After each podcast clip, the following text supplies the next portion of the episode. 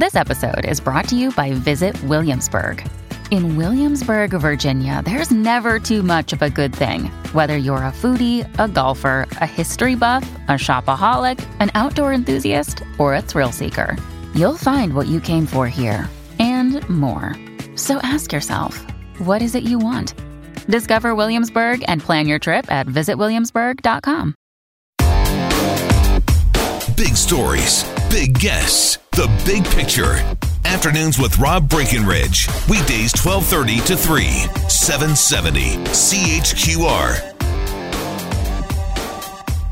Questions being raised about the uh, conduct of our next guest. Uh, first, you heard the story this week. Members of a thalidomide survivor group felt as though they were belittled by Hehr, Calgary MP, minister responsible for persons with disabilities, uh, very upset about some things that were said by him at a meeting that took place last month. Since that came to light, a Calgary woman who's engaged in a class action lawsuit against the federal government uh, has come forward with allegations that uh, Minister Hehr was condescending and disrespectful to her in a conversation that also occurred last month. So let's try to get to the bottom of all of this. Kent Hehr, Calgary MP and minister responsible for persons with disabilities. Mr. Hehr, welcome to the program.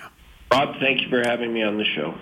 Um, a lot of people are struggling to make sense of all of this. Um, what's your side of the story here?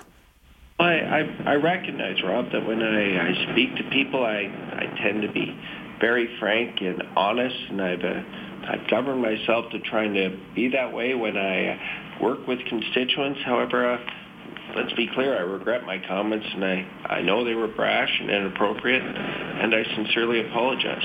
Okay, so. Is that an acknowledgement then that you, you said the things that other people are saying that you said?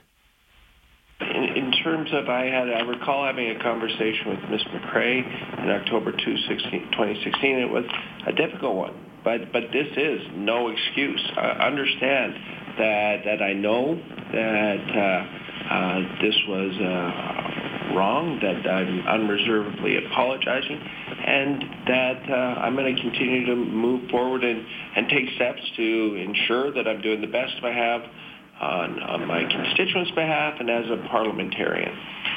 Now, members from this uh, thalidomide group maintain that you said at one point everyone has a sob story. You even said that you probably have about 10 years left. That's good news for the Canadian government. Did, did you say those things? When, when I was with the, the members, I, I assured them that I was going to work hard, as we do for all Canadians who have uh, disabilities and exceptionalities. That uh, that's what our government is is is committed to, and I know that uh, I uh, I too uh, understand the, the great difficulties that they have had. Okay, it has not been easy, and uh, that was expressed. And again, it was my apologies if my comments were were misconstrued and uh, I immediately called the group after I heard that they were uh, having uh, issues with the meeting and uh, offered that apology uh, in due course. But the fact that it, I mean, it happened in the first place, what, what does it tell us about? Is it a temperament issue, a, a judgment issue? Again, we're, and, and I've met you before. Again, this this seems out of character for you. I'm trying to understand it myself. I, I, recognize that uh, when, when speaking with, with people, with, with really trying to uh, work with them to not only better their lives, but uh, have significant outcomes, that I tend to be very frank and, uh, and, and honest.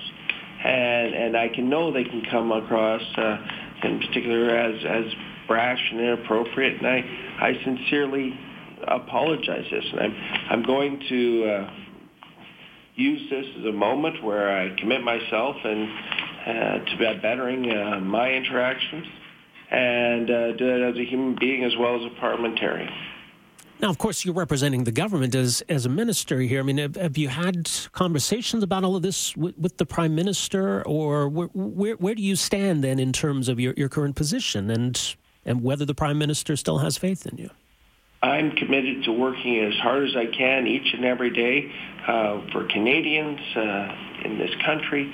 I know as minister responsible for sport and persons with disabilities, I know I'm committed to bringing in accessibility legislation that's going to better their outcomes and ensure that we have uh, a quality of opportunity for, for people in this country, whether you're born with a, a disability or not or acquire a disability. This is the uh, work that I'm committed to to ensuring that uh, I do uh, the best we can to ensure a more, more fair, more responsive uh, Canada.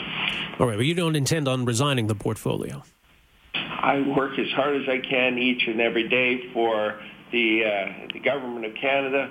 As you're aware, I serve at the pleasure of the Prime Minister, and I will continue to work as hard as I can to uh, deliver results for people in, in this country in a real pragmatic fashion. All right. Well, Kent Hehr, I do appreciate you making some time for us here and addressing this uh, directly. So thank you for that, and all the best to you. Thank you so much. Uh, all right. Take care. That is uh, Kent Hehr, Calgary MP, minister responsible for uh, persons with disabilities. Um, so there you go. That's his response that he is going to take all of this to heart and do better again, I'm still not sure what to make of all of it. Uh, the comments made to the uh, thalidomide survivors was pretty stunning. What I read, and I asked him directly about a couple of those quotes in particular. He didn't deny it, so I don't. I don't understand why he would say that in the first place. Look, I'll say this: this this latest story that's come to light, this uh, Calgary woman who says that that he was rude and disrespectful to her. Uh, so she's part of a, a, class action lawsuit. There's a group of, of women who, who are suing the federal government. They're claiming that they were denied benefits while they were on maternity leave.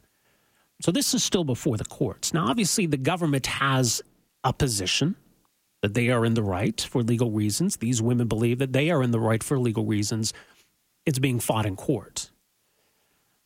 But apparently, the, the way the story's been framed here this this woman called Ken Hehr's office last or in October rather, very upset, very upset that the government's continuing to fight them in court.